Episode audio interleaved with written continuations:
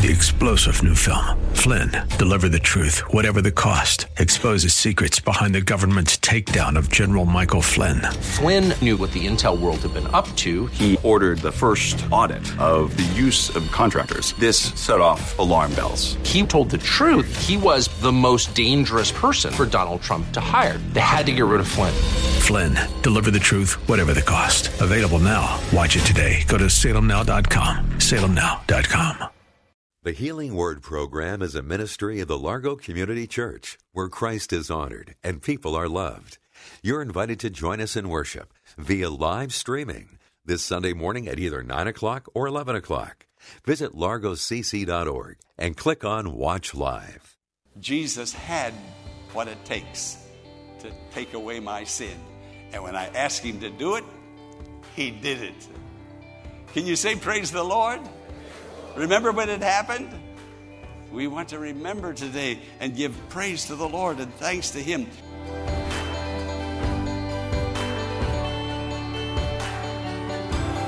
Welcome to The Healing Word. This is a ministry of the Largo Community Church, located in Bowie, Maryland. Today, Pastor Jack Morris continues the series focused on the Lord's Prayer. Let's join Pastor Morris with an introduction to today's message, Forgiveness Made Easy. I have a very special message to bring to you today from the Gospel of Matthew, chapter 6, where Jesus is teaching the disciples, and you're a disciple, you're a follower of Jesus. He's teaching the disciples how to pray, a prayer that will lift us to a new level of prayer, faith that will move mountains when we go to God the way Jesus taught us how to go to God. Friend, it's a message you need to hear. I'm glad you're here today to hear the message. It's entitled, Forgiveness Made Easy. It's made easy because Jesus has forgiven us, and in the power of Jesus, we can forgive those who are indebted to us. The Scripture says, forgive us our debts, or our sins, or our trespasses, as we also have forgiven our debtors. Let's go into the sanctuary and hear the message. Be blessed, and may every obstacle be moved aside now so that your prayer will go right to the throne of grace and the victory and healing will come. Today, we have a message I believe that everyone needs to hear and experience the reality of learning how to forgive. Let me begin by talking about sin and forgiveness. Now, and I'm going to talk a lot about myself, and as I talk about myself, I believe you'll be able to identify. But one thing I know, I have sinned. I know that. I know it for two reasons. The Bible tells me I have sinned. The Bible tells me all have sinned, and I'm included in all. That means you too have sinned. We have all sinned. Secondly, I know I have been forgiven, and I know you have also, because we're coming to this holy table to observe the one who took our sins in His own body on the cross and bore our sins for us. I know I have sinned, but I also know I have been forgiven. The Scripture says in Romans 3:23, for all have sinned and fallen short of the glory of God. We have all tried, but we just missed the mark. We just didn't measure up. Somewhere we slipped, and more than likely, no doubt, slipped a lot of times. But the Bible tells us we have sinned. Our conscience tells us we have sinned. So now I have two witnesses to tell me that I have sinned. In my heart, there are feelings of past guilt. I want to be very clear about this, as clear as I possibly can. I prayed that the Holy Spirit would open our understanding. But without the Bible, we have a conscience. I've been in other countries where people without the Bible have felt guilty. And I have been there after I've gone by and I've seen the ashes where they have sacrificed a pig and the bones were there and they were gathering up the bones, believing that somehow their sin would come on that pig and they would be liberated. They didn't have a Bible, but they had a conscience. Who told them that they were sinners? We all know in our secret moments of honesty that we have all sinned. The Bible tells us so. Our conscience tells us so. But secondly, As I said, I know I have been forgiven, and you do too. And we're rejoicing in that, and we're going to come to the table and celebrate our forgiveness in just a moment.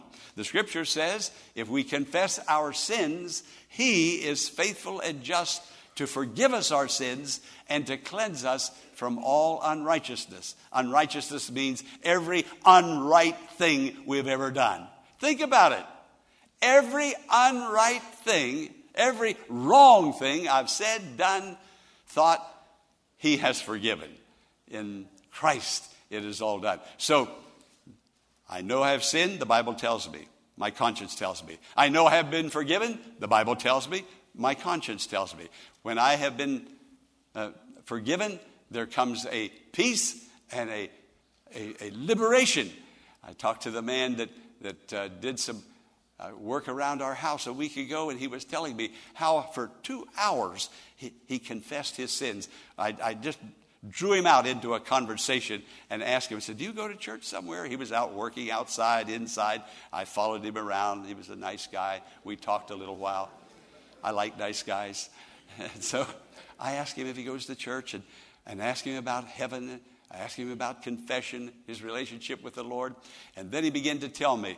And he told me a story that I'd never heard it done this way before. But he said, I had a lie detector machine. And he said, for 2 hours, I confessed my sins into that lie detector. And over throughout that morning he worked at our house, he kept telling me, oh, the burden that was lifted, oh, the joy that came, and he went on and on telling me what happened. Do you remember when you gave your heart to the Lord? I hope you have another experience like that when you come up here to the altar table, that the joy of the Lord will come upon you because you'll know that you have been redeemed.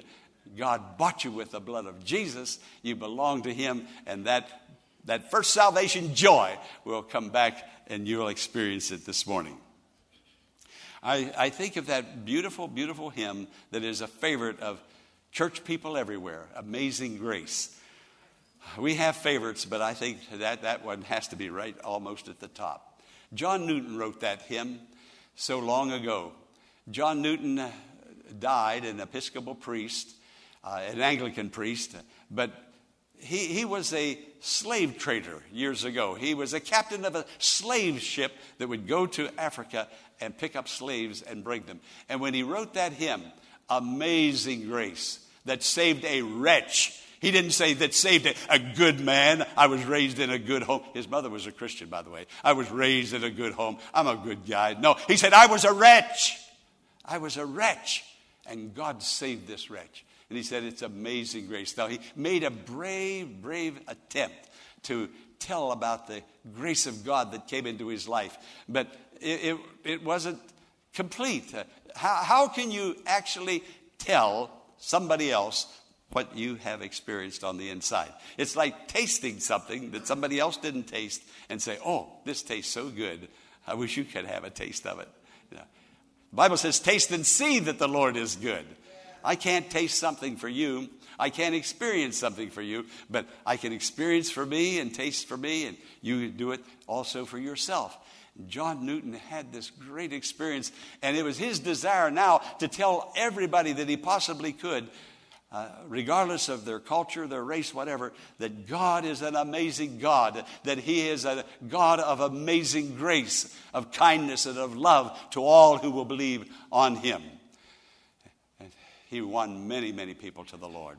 Now he's an old man, and he makes this last testimony. I mean, I've been so stirred by this John Newton that I got on the computer and I Googled his name and took me to the cemetery and showed me his gravestone as an old man.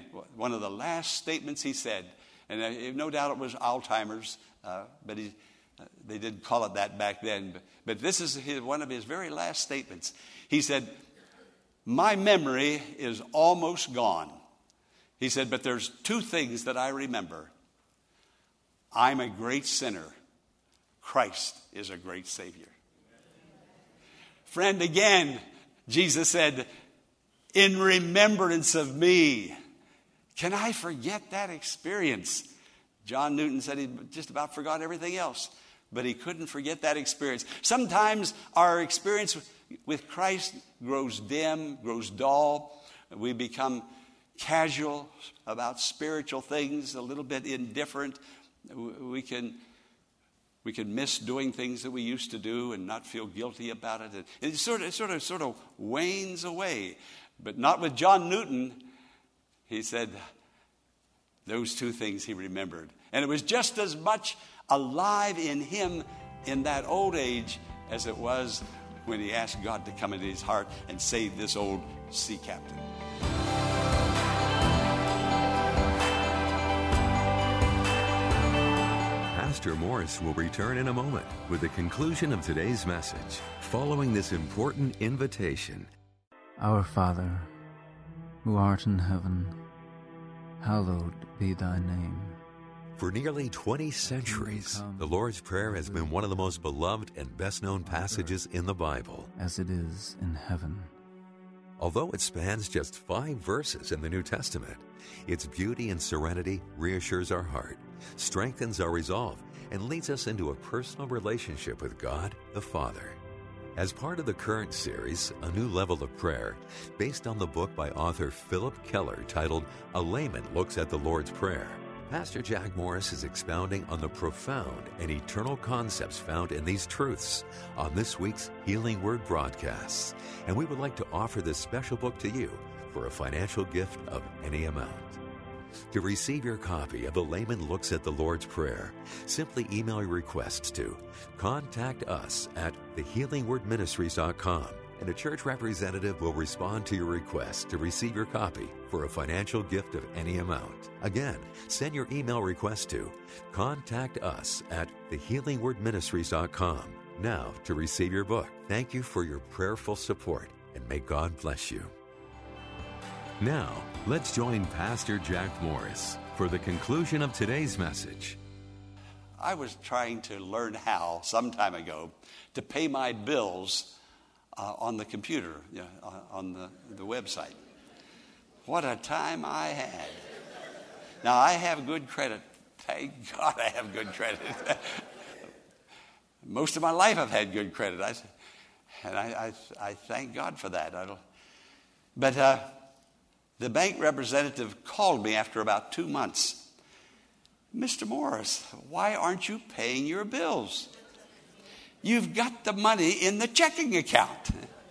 The money is there. Why aren't you paying your bills? I told the lady, I said, I don't know how. You don't know how? Then I explained to her, I'm trying to learn to pay online. And I've been waiting on a paper bill to come in, and I was going to take the paper bill and check it with and I've waited and waited. And so they penalized me. But then they forgave me. But at any rate, I finally learned how to do it, and I'm doing it all right. But see, I was in debt, but I had the wherewithal to pay. But I was in debt spiritually, but I didn't have the wherewithal to pay. I couldn't save myself. I couldn't forgive my own sins. I couldn't do that. And somebody else had to do it for me. Jesus had what it takes to take away my sin. And when I asked him to do it, he did it. Can you say praise the Lord? Praise the Lord. Remember when it happened? We want to remember today and give praise to the Lord and thanks to him. Now, forgiving others the same way he has forgiven us. How can I do that? You see, some of us have been forgiven instantaneously. We knelt, we prayed. That's how it was with me. Other people have had more of a progressive. It's taken weeks or months, maybe even years to get to that place. But it was a growing repentance and a salvation. So those people can't go back to a particular date. So that's why I'm focusing on the date of your baptism. Use that date as your date of testimony of having received Christ as your Savior. But write it down somewhere. Put it in the flyleaf of your Bible. I have it in mine. I wrote it down. September the 9th, 1951. I know the time. I know the place. And I know what happened to me, and it is as real today as it was back then. I'm rejoicing in the Lord, and I'm coming to this table in just a moment. A sinner saved by grace. God's loving kindness, God's grace to me. This is what the Lord has done. Now, as life goes on, things will happen, and there will be, listen to me, there will be misunderstandings. But go back to that person and check it out. You'll find out that for most of the times that person didn't mean it at all. There was an interpretation that you have given that caused you to have ill will toward that person. That person loved you all the while. Friend, God cares for us. He loves us. We are to care and love others even as he cares and loves us. You see, when we forgive somebody, we release them. Now listen to me. We release them. We hold them guilty. And we just can't wait until somebody does it to them what they did to us. Anybody cut you off on the highway? You say, just a little while, somebody's going to cut you off.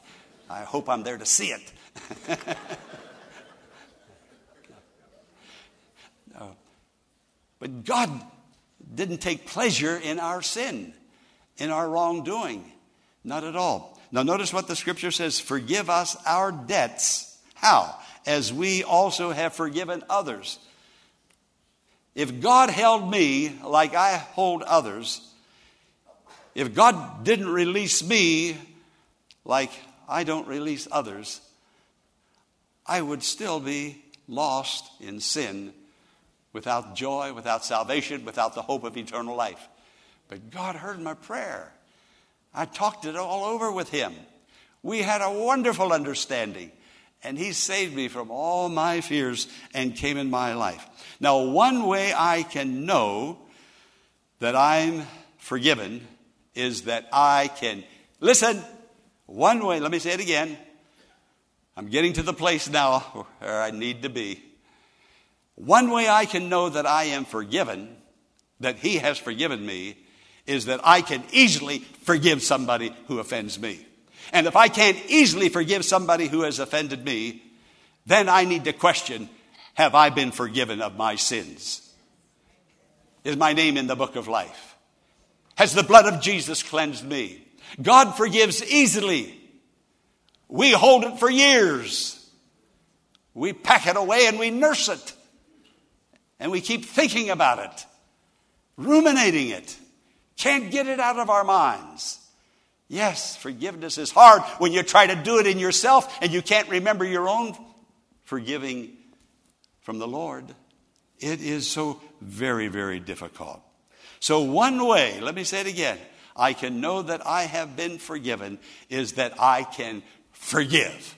Now, I know I'm doing it not in my strength, but in his strength and by his might. One time Peter asked Jesus, how many times shall I forgive a person? You know, I've heard people say, boy, if they do that to me one more time, I'm just so sick and tired of them saying that to me, doing that to me, ignoring me. If they do it one more time. No. Peter said, shall I forgive them 7 times? 7 is the Bible number for completion. And Peter thought he was really being generous. He really thought he was. And Jesus said, 70 times 7, meaning as often as they sin, you forgive. That's how God does it. As often as I sin, I can go back to him, confess it, and he forgives. What a Savior you have and I have. What a Jesus is ours. He loves us so much. So in Ephesians 4:32, forgiving one another, even as, there it is. Even as, how shall I forgive? Even as God has forgiven me, I can forgive you. You can forgive me. Forgiving one another, even as God, for Christ's sake, hath forgiven you. But I ask now, and I have to conclude, but here's the kernel of this message. So it is. Here it is, Ephesians 4:32, forgiving one another even as God for Christ's sake has forgiven you. And I ask, how? How can I do it like you do it? I'm a man, I'm a person, I'm a human. How can I do it? Well, this is how I believe it can be done. And it can be done very easily. Not difficult. If it's difficult, I'm doing it in myself. I'm doing it by my own effort, by my own energy. And it can be so difficult, and it can never, never be done. It'll come back tomorrow or the next week. It'll be right back again. And I'll pack it around with me forever. And it will continue to release poison into my system. Unforgiveness releases poison into your system. I've been reading about the scientists and the professors in the medical field, in the psychological field, talking about forgiveness, trying to help people relieve their stress, to get better, to get healed, to get over it, to move beyond it. And they have a whole list. Step 1, step 2, step 3, step 4. How you can do it. You step it out. And I thought, sir, you may be brilliant, lady. You're a brilliant lady, but you can't learn how to forgive. If you can learn how to forgive, then forgive yourself and forgive everybody and just leave God out of it and forget this table. It can't be learned. That's one of the things that cannot be learned. But this is how it's done. When Jesus was on the cross and they were crucifying him, he prayed, Father, forgive them, for they don't know what they're doing. That person out there that's hurt you, just think that person doesn't know what they're doing. They really don't know what they're doing. They're not hurting me. They're hurting God, but they're hurting themselves. And so just forgive them. But how? This is what happened. When they stretched Jesus out on the cross, can you imagine God the Father looking down from heaven on his son? That was his son forever, that had lived in heaven forever, pure and holy, holy, holy, holy. We sang it just a moment ago.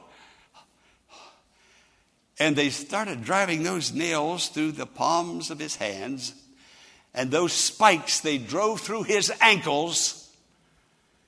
And God was looking at Jesus, beloved son. No one is loved by God more than Jesus. When you can't forgive somebody, you kneel at an altar, whether that altar be your bed, your kitchen chair in the living room. You begin to thank God for saving you. You remember when it happened. You rejoice over it. And as you pray and rejoice over it, in the spirit of him who forgave me, I can forgive. It's the easiest thing in the world when Jesus does it through you. It's the most difficult thing in the world when you try to do it by your own effort. But see Jesus. Friend, do I see Jesus here this morning? When you come to this altar, see Jesus suffering, dying, spikes in his hands. Get a vision, see what God saw when God looked from heaven on Calvary, on Golgotha. Look at what God was looking at. Friend, if you can look at what God is looking at, you won't be able to help yourself, but love even as he loved. Forgive even as he forgave. It's the easiest thing in the world when you see what he did for you, if you can see it and rejoice over it and praise God for it. Then it's easy.